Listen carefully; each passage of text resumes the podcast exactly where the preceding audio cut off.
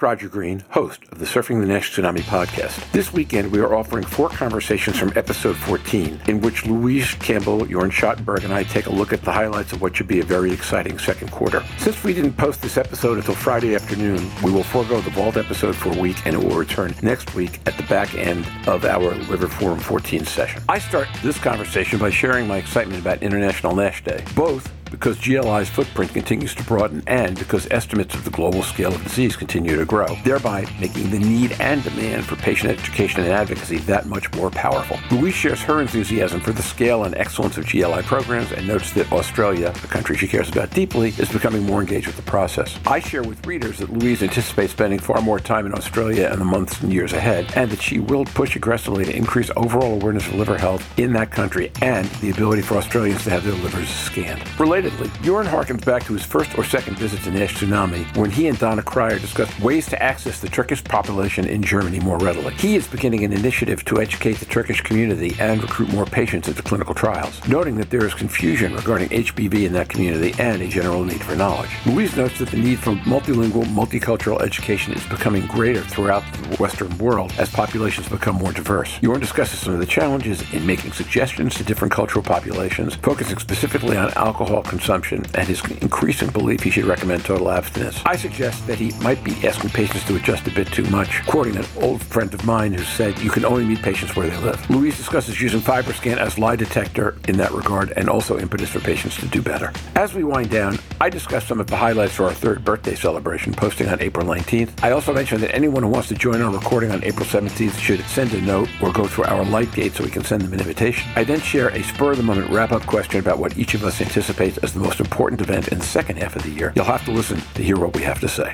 The next three months promise an array of exciting events here in Nashville conferences, papers, and perhaps a key, really exciting regulatory milestone. You can hear the excitement and enthusiasm in our voices and our manner, so just sit back, listen, enjoy, learn, and when you're done, join the dialogue on our LinkedIn discussion group.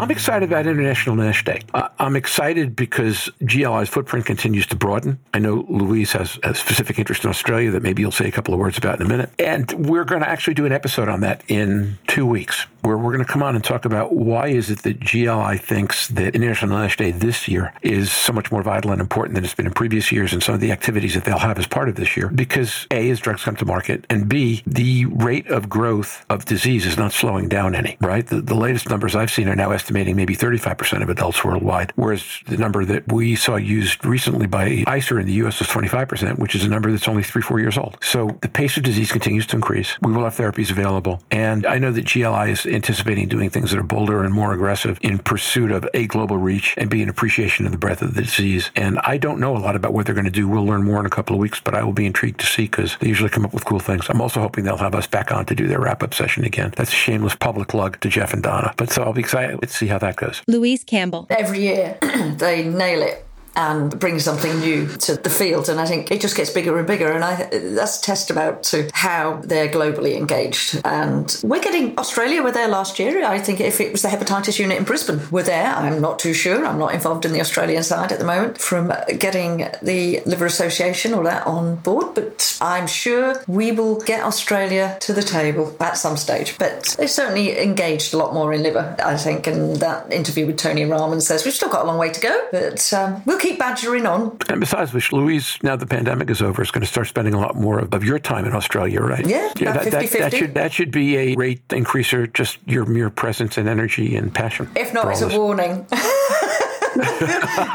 Get out of Dodge unless you want your liver checked. I'm saving their livers one liver at a time around the world, but uh, I don't mind being vocal because it, it helps. We get so much good and positive feedback where we take people off these timelines or get them into care quicker. And it's about getting to the right person quicker. It doesn't matter what country, we've all got a liver. Jorn Schattenberg. Very well said, yeah. Louise. And the way we try this here, again, we don't have the care pathways that, that put this in place, but I try this within research projects and we're going out into the the communities and was actually thinking about, you know, evolving the Turkish uh, community in uh, Germany a little more. I said that in one of the very first podcasts, and Donna has actually sent me a Turkish patient information, which I still have. And now a, a Turkish student uh, approached me recently, and we were thinking of starting this project in the Turkish population because there's a lot of barriers in, in subpopulations that are still at metabolic risk. There are part of the society has been here in second or third generation. Still, I think the knowledge on some of these diseases is maybe not as high, um, or from a different perspective. Coming from Turkey, there's a lot of HBV, and people are maybe associating liver disease with different aspects. In Germany, they would always associate it with alcoholism, and uh, potentially mm-hmm. German uh, and Turkish uh, patients are very much different here. All these things we don't know. So, um, why am I saying that? I think that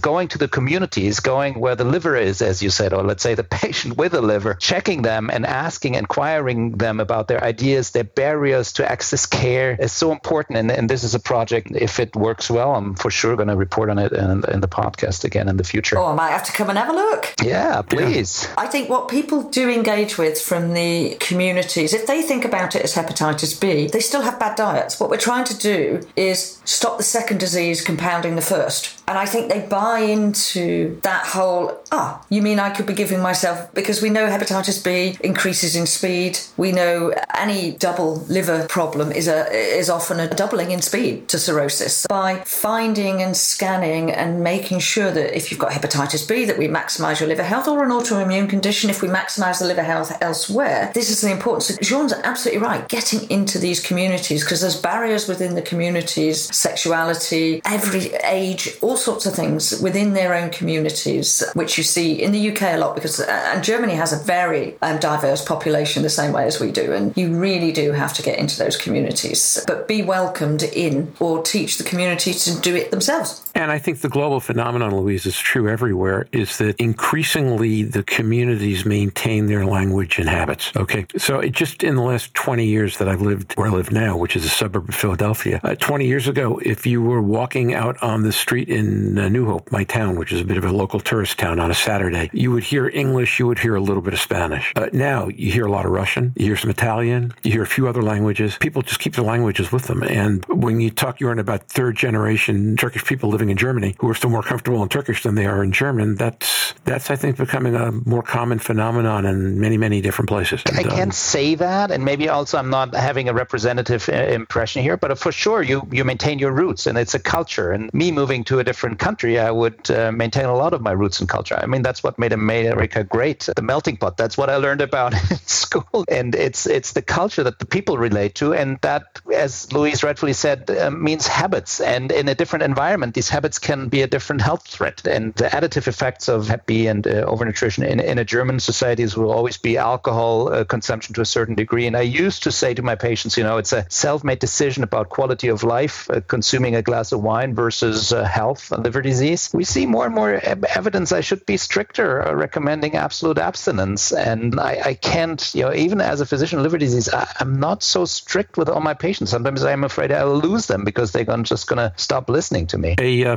friend of mine who's a sleep specialist was talking about dealing with people with weight and apnea and made the comment that you can only take people where they're willing to go as fast as they're willing to get there. And that, that shapes a lot of his decisions. So I was listening to what you were saying, and what was in the back of my mind, Jorn, was the increase in alcohol consumption virtually all over the world during the pandemic. So we're now dealing with a higher alcohol baseline than we were. And if by advocating abstinence you can get people maybe not to abstain, but to, but to dial themselves back further than they would otherwise, that's a good thing, yeah. And if you get them to abstain, then of course you get full hero points. But I think it's a challenge. I can't do everything at once, right? So you should join me in clinic one day. Uh, you'll see how that goes. And Louise knows all these discussions. Well, and I would need a nurse like point, Louise to uh, to enforce what I've said. At one point in time, you made a comment to Mazen and me that we should stop in Stuttgart and go see your clinic on the way to Vienna. And uh, if I can make my schedule work, I intend to take you up on that. no commitment yet, but I'm hoping to do that. But you um, use the lie detector that is the FibroScan. Yes, doctor, I've changed my diet. Um, well, let's see what the scans are. Oh, on second thought, I didn't really do it as much as I said I did. it is fantastic because, but they also compete. My scan should be better this time. So you, it, this is what we don't measure in research trials. This is what I talk about, but we don't measure that impact. There was a poster out last EASL about one scan. Five years later, these patients had still changed their lifestyle. It wasn't perfect, but they had still gone on to make a difference. But that was from one scan in a drug and alcohol setting. They weren't able to do. Yeah, that was from from the Odense group. Yes. Mm-hmm. So, but this is the fun. You've got a lie detector now, and it is hysterical the engagement that you get with it. It's one of the funniest things you'll ever do because 99.9% of the time the scan will tell you whether or not that person has changed their lifestyle for the good or the bad. And if you want to ever see what a fast food diet does to your liver in a month, then I can. Whoa, it is not nice. I'm visualizing a promotional campaign for Echosens or maybe Sonic Incytes or E-Scopics, both of whom are now starting to become more aggressive in promotion. That is basically someone in a black coat and a black hat pointing at you and going, "You lie," you know. And I've got the proof right here. Uh, Absolutely. I never say that. I said, "Could you rephrase that?" On second thoughts, I didn't.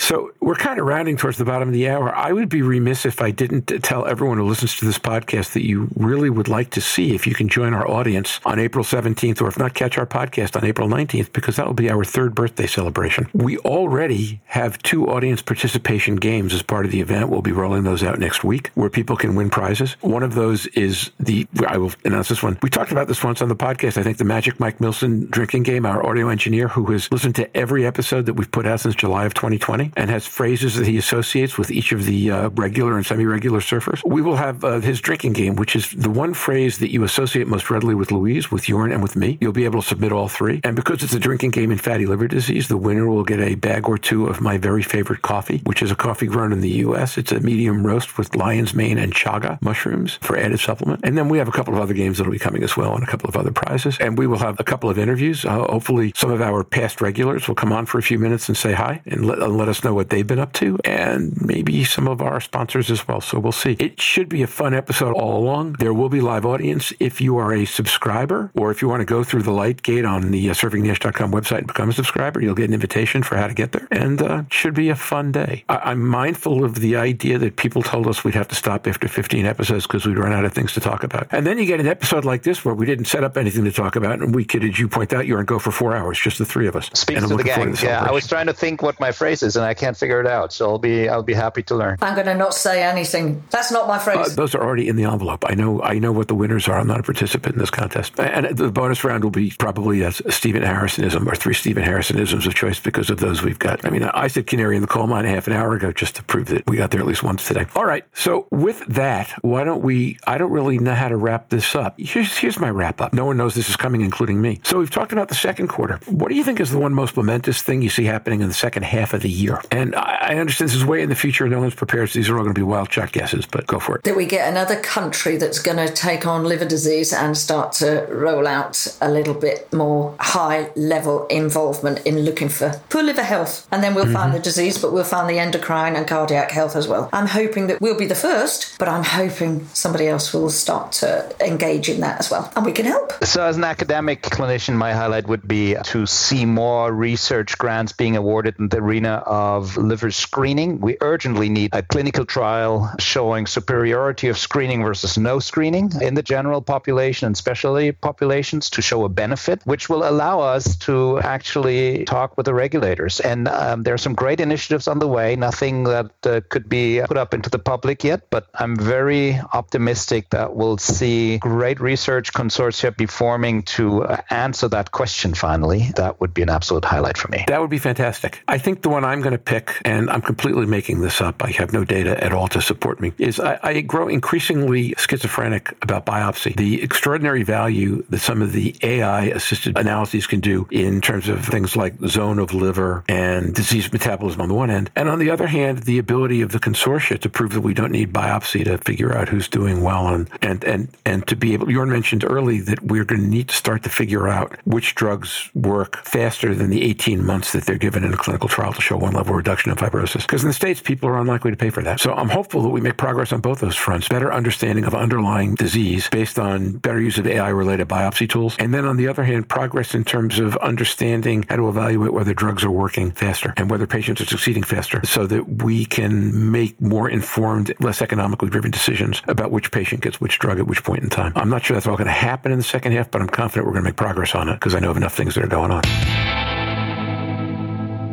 And now, back to Roger. We hope you've enjoyed this recording. If you have any questions or comments about the content of this conversation or the entire episode, please put them in the review section of the page from which you downloaded this conversation or send an email directly to questions at surfingnash.com. Next week, we'll be joined by our friend Veronica Miller and others who participated in what promises to be a truly exciting, even inspiring Liver 14 meeting in Washington, D.C. this weekend. The meeting should be great, and the session on it should be among our best. So, until then, stay safe, surf on, and we'll see you on podcast. Bye bye now.